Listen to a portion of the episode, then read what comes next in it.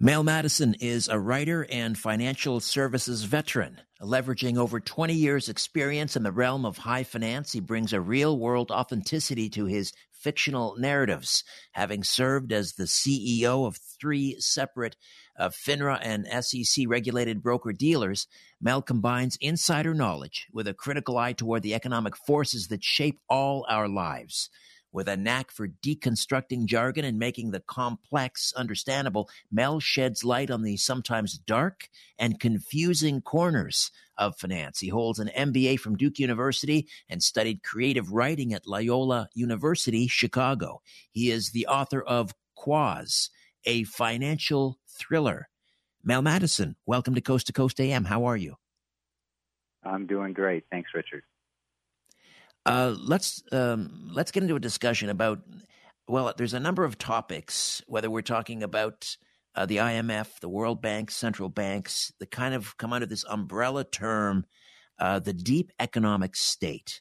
What do we mean by the deep economic state?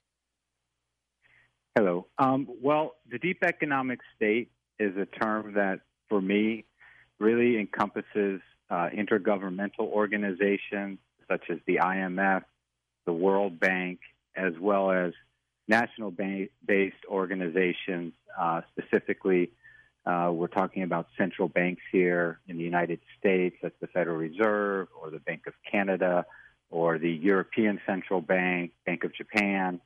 Um, and so these are all kind of either quasi governmental agencies, internationally based, or national uh, based organizations like central banks. Okay, so we should we should kind of get a, um, a crash course or a primer in what central banks uh, are and how they got started? Sure. So I think the main thing about central banks to understand is really what purpose do they serve in reality and kind of the difference between that purpose and the way they are generally presented to the public because there's a big a big difference a big disconnect between the role that central banks have historically played, and I'm going back all the way to 1694, which was the foundation of the Bank of England.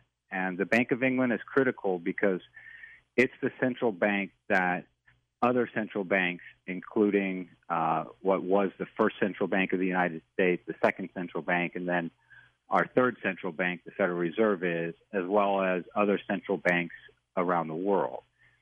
Uh, in in the late 1600s, the the then King of England, William III, uh, was essentially broke. He had been fighting wars and he had been taxing his people uh, to no end. And he had actually there had been some uh, sovereign defaults. So so literally, the King of England had not paid back some of his debts, and he wanted to create a fleet to continue a war against France. He had no money. He couldn't tax, the people were overtaxed, and he couldn't borrow. His credit was no good. And the solution was create a central bank. And that is where essentially the fraudulent basis of the modern monetary system began. And what happened, and I'll, get into a little bit of detail how that mechanism works without trying to get too much jargon involved, is a way for essentially debt to become money and that that's the world that we live in today where right. fiat that's what we call fiat currency right? The, the, the king basically on a on a paper note says uh, it's like an iou isn't it? Exactly. And and really uh, the, the the total fiat currency realm that we live in today was you can trace it back to then. And it did begin through again, you know, a jargony term, but uh, finance people love to use jargony terms to hide exactly what is going on. You know, they call it fractional reserve banking. But essentially, what the king was able to do was to siphon money from the population. And so, what happened was he was able to take money um, from the people through the Bank of England, use the gold, the real money, to finance his wars and then granted the permission to the Bank of England to loan out money against or, or to print money, print notes against against the gold that had been lent to the king. And so the population of England uh, was forced to live with paper money, which of course led to inflation. and the king was able to finance all of his debts and do the war. And there is not much difference between what was happening 330 some years ago in England with the government using a central bank in order to finance its goals and what's happening today in modern developed economies all around the world. All right. So that model um, was brought to America. You mentioned uh, the United States has had th- sort of three central banks. Um, they were granted, well, who granted the first, the charter, let's say, for the first Bank of the United States? So there was a currency crisis in the very beginning of the formation of the United States because the the colonies, um, the newly independent colonies that became the United States, did not have money to finance the revolution. So they they started printing fiat money uh, called the Continental. There's a saying; it's not used much anymore, but it's worthless as worthless as a Continental, and and that has to do with the Continental currency that was created. And so the finances after independence of the United States were in disarray. There was massive inflation, like hyperinflation, like two, three hundred percent a year. Continentals were were not worth anything, and so they the the finance um, cabals, the bankers, um, and especially their champion uh, Alexander Hamilton wanted to create a, a central bank. Thomas Jefferson and the Jeffersonians were extremely against this. Uh, I have a, a, quote in the beginning of my book from Jefferson: uh, "Banking establishments are more dangerous or, than, than standing armies." Mm-hmm. And essentially, what happened was a 20-year charter was granted. Uh, Hamilton won out and got the charter, but by the end of that 20 years, the American people, who really were fundamentally against the bank, um, Congress did not renew the charter, and so it only lasted for 20 years from 1791 to 1811. Well, isn't it interesting, though, um, Mel, that, that Hamilton, Alexander Hamilton, is celebrated on Broadway, you know, with musicals, and he's held up as this, you know, hero. Uh, and yet you're saying it was Hamilton who really pushed for the first Bank of the United States, this first central bank. Um, yeah, but let me. Exactly. Can you maybe? I mean, Hamilton. Oh, go ahead. Yeah. Well, I was just going to say how how um, are these central banks? How are they inflationary? Mm-hmm, sure. I just really, really quickly on Hamilton because he was involved in so much. Uh, the term they used back then was the stock jobbers, and he he was really a master at using economics for control.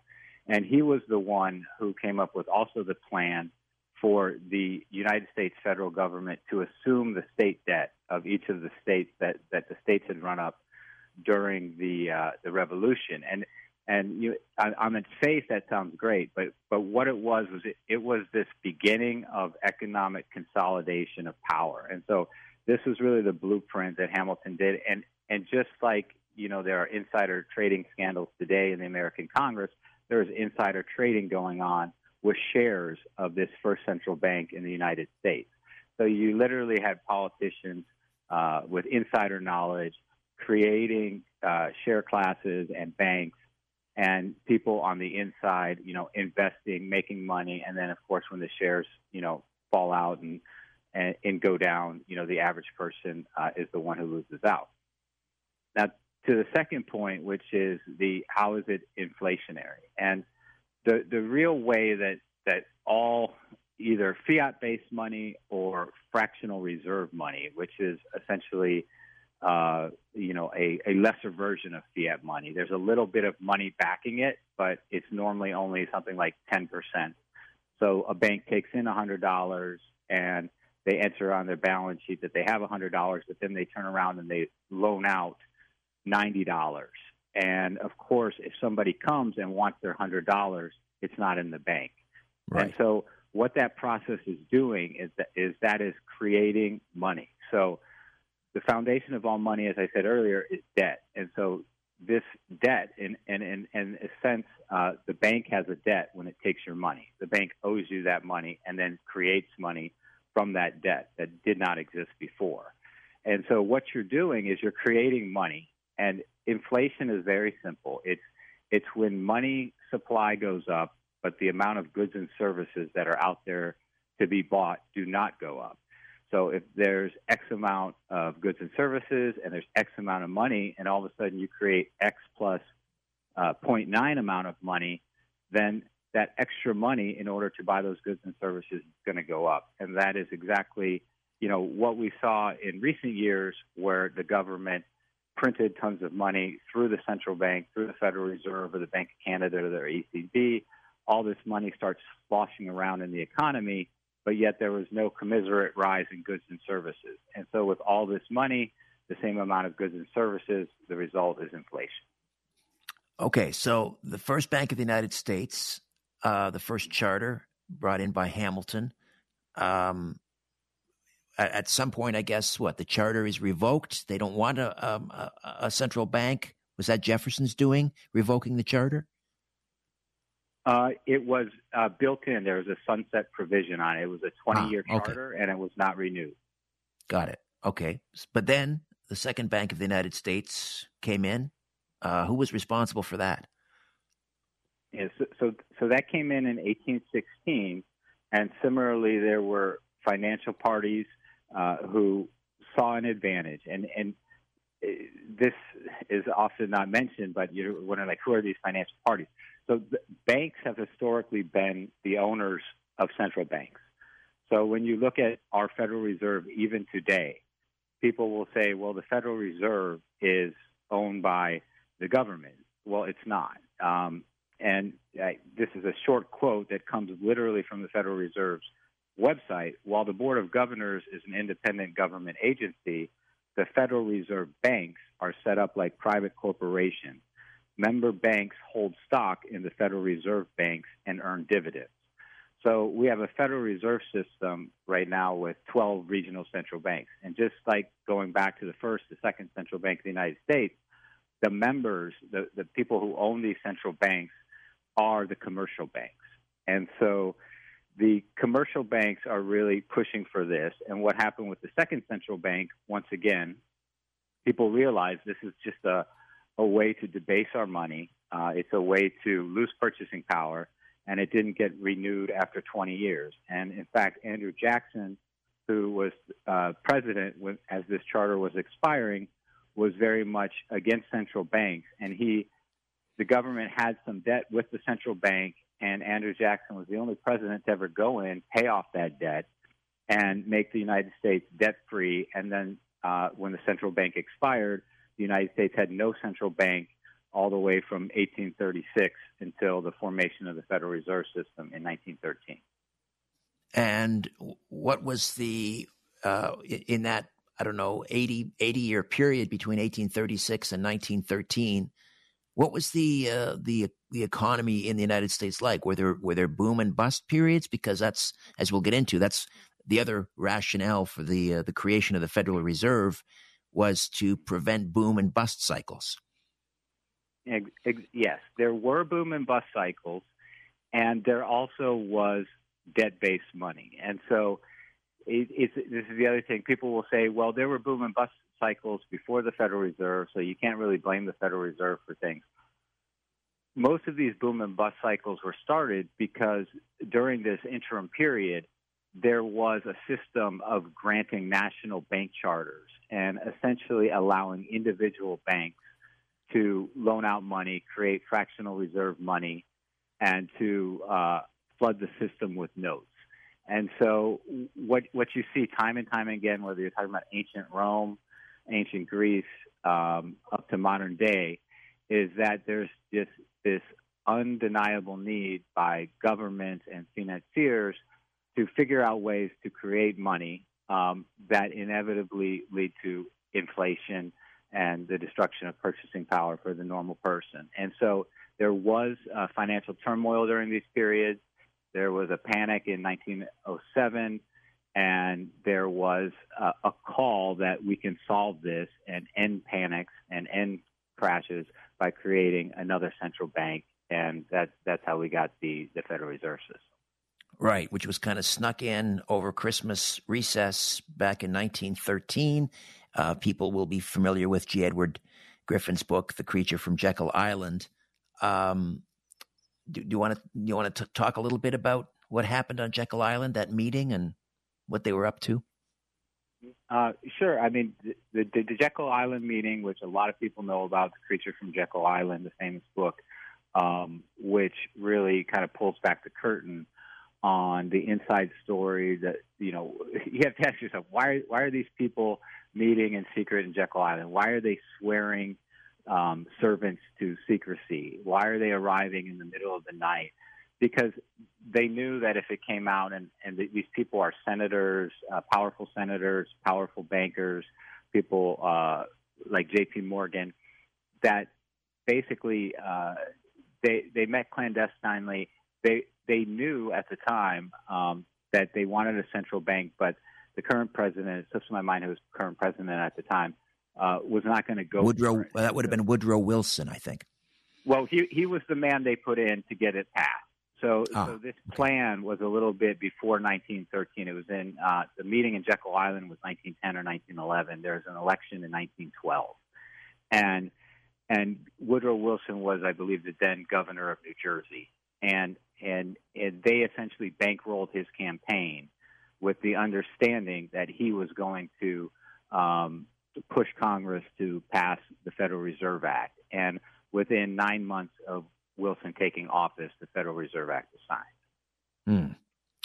Hmm. Um, and what changed under the Federal Reserve System? So what what the Federal Reserve System did was it really it, it codified, it nationalized this whole arrangement of enabling the government um, to increase its spending through debt. And I think you know a lot of people are familiar with charts that can show what was the purchasing power of a dollar in 1913 and what is it now, and it's like 0.3 percent or something like that.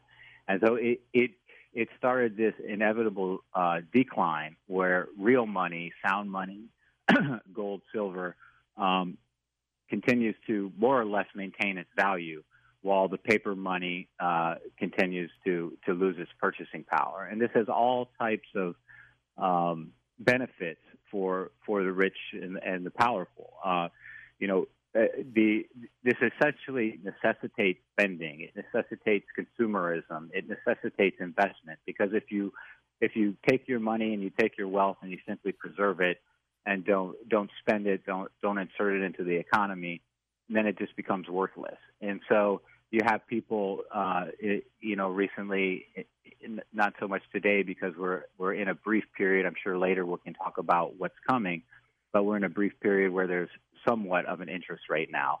But we're coming off a period of 15 years of basically no interest rates. In fact, in a lot of Europe, there were negative interest rates on money. And they had the saying, Tina, there is no alternative. You have to put your money in the stock market. You, you can't invest in bonds. You have to invest. You have to spend. And so the, the Federal Reserve System just put into place essentially the, the bankers' uh, delight, where they're getting money, they're able to create money, and they are forcing economic activity of which they are the primary beneficiary. Mel, we'll take a quick time out. And we are back with Mel Madison, writer, financial services veteran, the author of Quaz, a financial thriller. We're talking about the economic deep state and uh, central banks, the Federal Reserve, and uh, the Bank of International Settlements. Um, so, getting back to the role of the Federal Reserve, uh, first of all, the uh, the Federal Reserve now is is creating money, although that uh, it's pretty clear in the Constitution that responsibility lies solely with with Congress to mint the money. Uh, how were they able to get around that? Yes, that, I think that's an interesting uh, clause in the Constitution. Um, and I think one important word that is very telling is it states uh, Congress has the power to coin money. And so, r- really, th- there is no intent for fiat currencies to come back. The, as I mentioned earlier about the Continental and the the experience with, with fiat paper money, they use that word coin uh, specifically and not print or create money uh, because they did not want uh, exactly what we have today. So, what the Federal Reserve is doing with printing this money, uh, I think is very interesting, and, and how they create it is they use debt. So, so they use Treasury debt to create money. The way they do that is the government issues Treasury debt, and the Federal Reserve buys it, and they buy it with money that they create on a computer. This money is just zeros and ones; it doesn't exist. Then they hold the debt on their balance sheet, and the United States pays interest on that debt. But at the end of the day, the Federal Reserve pays its profits uh, back to the government. So the government is able to print money, and it looks to the rest of the world like we're paying interest on our debt, like there are controls on our spending, but we're really not paying interest on our debt. And so a lot of people they talk about like China or China could sell their debt. China does not own a lot of U.S. debt. China is not even the largest foreign holder of U.S. debt. Japan holds a lot more debt than China. China's total amount of Treasury holdings of the U.S. U- U.S. debt, it's around 800 billion. That might sound like a lot, but the Federal Reserve holds well more than 10 times that amount, over $8 trillion. And so the bulk of U.S. debt is actually being held by the Federal Reserve. The United States is paying interest. It's a shell game. The United States is paying interest to the Federal Reserve, and the Federal Reserve is turning around and paying it back to the United States Treasury. So what, what they've created here, and th- this really was the transition that happened in, let's call it 1971, when the United States officially came off of the gold standard, is that there needed to be some sort of uh, a shell game, some sort of uh, a show for the world to act as if there's a constraint on, on U.S. spending and that things are going to be controlled. And there really is no monetary constraint. But what the result of it is, and the way that everybody pays for it, is with the hidden tax of inflation. And so that's really the, the way that the money is being created uh, with this veneer of a legitimate financial system. Does that mean that the, the debt, which is now somewhere around $34 trillion, that it's an illusion? It's not real? It, it is an illusion. It, it, it, it's, it's a number somewhere on a screen. Uh, the Federal Reserve Bank of New York and the Federal Reserve headquarters in Washington, D.C. And it's just a revolving door where the uh, Federal Reserve buys this debt and it, it, it doesn't exist. What it does is it just does, as I talked about earlier, it increases the money supply, so it increases the amount of dollars floating around. It doesn't increase goods and services. And as the famous University of Chicago economist Milton Friedman said, inflation is everywhere and everywhere is everywhere and every time a monetary phenomenon. It's it's just the printing of money. It's a a fool's gold and it's why the inevitable path towards the value of the dollar is continually down, even if it goes up against other currencies, which are also paper fiat currencies like the euro or the yen. It might go up against those currencies, but it continues to go down against real money, uh, which is gold, which as recently as 1971, before the gold standard was gone, the official exchange rate was $35 per ounce of gold. And of course, now it's uh, 2000. Uh, the other thing, of course, that the Federal um, Reserve does in the U.S. or the central banks in other countries, the, the Bank of Canada, they it, it, sets interest. They set interest rates. Um, there's something called the uh, the Fed funds rate. What is that? Yeah, so so the Fed funds rate is the rate that people hear about when Jerome Powell or another head of a central bank comes out and says, oh, "Here's what we're doing on on interest rates." And the Fed funds rate is is really it's not a rate that is issued by the Federal Reserve. Really, it it's what they're telling commercial banks need to lend to each other.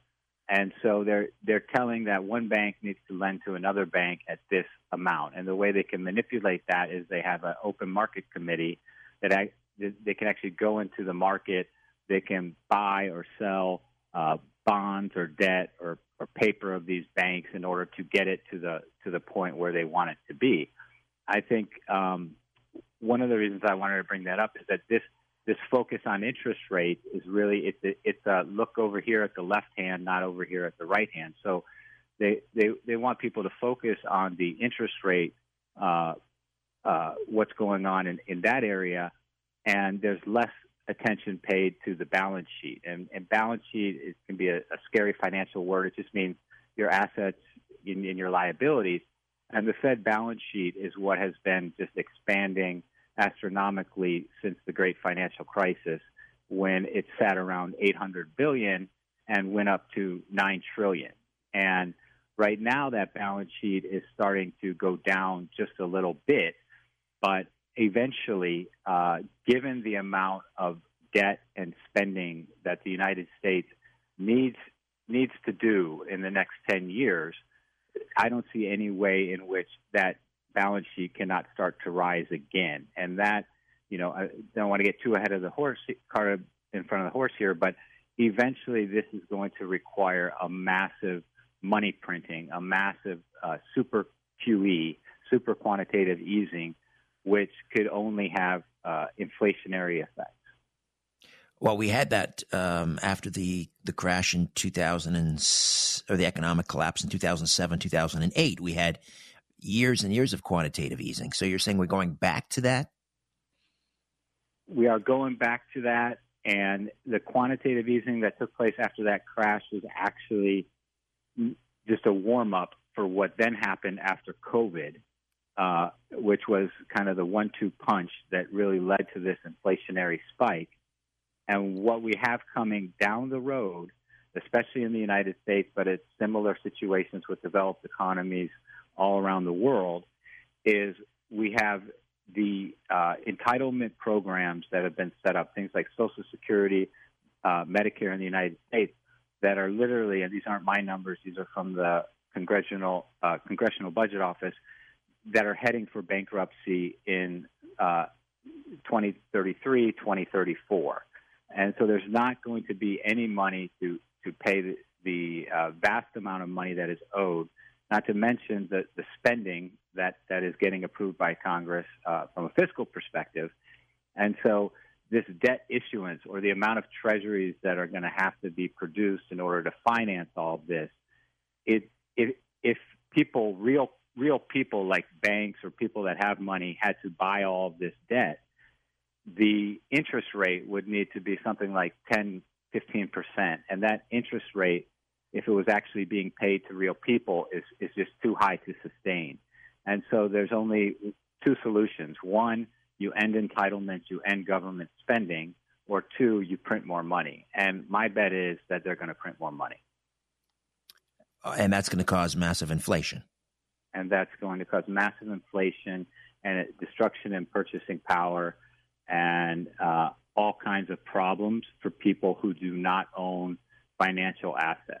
And that, that's the other thing that, that really goes on here is the people that get hurt the most by this inflationary are not people that own stocks and bonds and real estate, because if their money is there, you saw what happened during COVID. The home prices go up, their wealth goes up, they feel fine.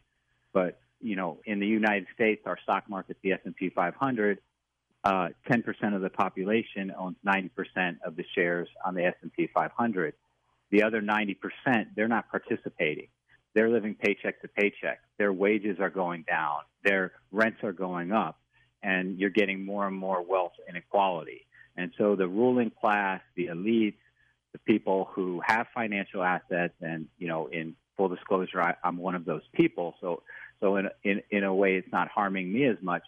But it is harming the vast majority of Americans who don't have, you know, real estate financial assets. And part of why I wrote my book was part of why I love to talk about this topic is to educate people because this is really the way that when you look at your situation and you're saying, hey, I used to be able to afford my groceries, my rent, all of this, and still have some money left over, take the kids to a movie on the weekend, and now I can't even do that that that's how this is all happening, even though you might not be seeing your tax rate increase.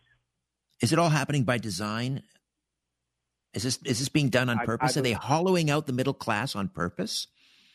I, I believe that they are, and I believe that it is part of a, a, larger plan uh, to remake the the global economy and the financial system.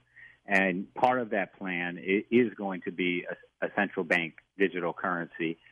But what they need to do first is they need to get people into a situation where they're willing to accept an economic sea change, a massive, and they need a massive upheaval. They need to manufacture a crisis to put into place the changes that they want to put into place. And these can be things like universal basic income and other uh, policies that, that are the ultimate goal. So, this the current financial uh, order um, that I guess was established uh, after the Second World War at Bretton Woods. So this is when the United States became sort of you know uh, the world hegemonic um, leader, taking over from Great Britain. You had the decline of the British Empire after the Second World War. Britain was broke, so the U.S. now becomes the U.S. dollar becomes the reserve currency. Why would they want to jeopardize that? I mean, there was such tremendous growth after the Second World War. Um, you know, an expansion and, and, and a creation of a, a, huge middle class. Why would they, by design, want to do away with all of that? I, I think one thing that's interesting about reserve currency is most people, when you hear them talk about it, they talk about it as if, if it's, it's just a good thing for the U.S. They talk about it as if it helps out the average person that we have this amazing reserve currency status in the United States. But there is a very, very dark side to being a reserve currency. And again, it benefits the elites. It benefits those with money. People without money actually are worse off because in the United States because we are a reserve currency. What Explain. being a reserve currency does is it creates an artificial demand for your currency. There's an artificial demand for dollars that should not exist that allows the government to spend money. It also allows the dollar to remain strong. You, you live in Canada, Richard. What's happened to the dollar versus the Canadian dollar? Yeah, it's like monopoly money. It's it's it's about a dollar thirty six, I think, right now. The um, Canadian dollar. Yeah.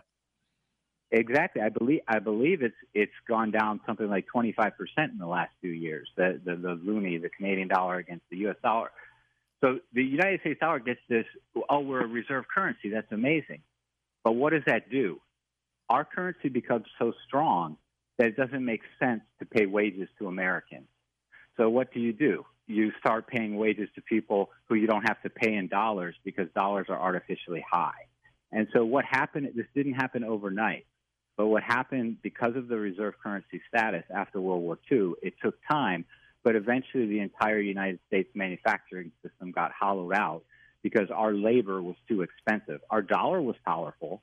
We could buy goods cheaper than other people, but our labor was also expensive.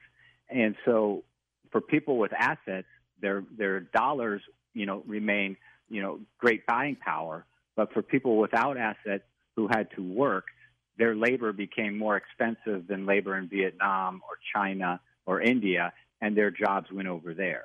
So the reserve currency is just one more example of something that gets put in place, talked about as it's this amazing thing, and is actually, uh, I was going to say screwing over. I don't know if I can say that, but screwing over the middle class, helping the rich. All right, we'll uh, come back and we'll get into the uh, central bank of all central banks, the Bank of International Settlements. Mel Madison, my guest, the author of uh, a financial thriller.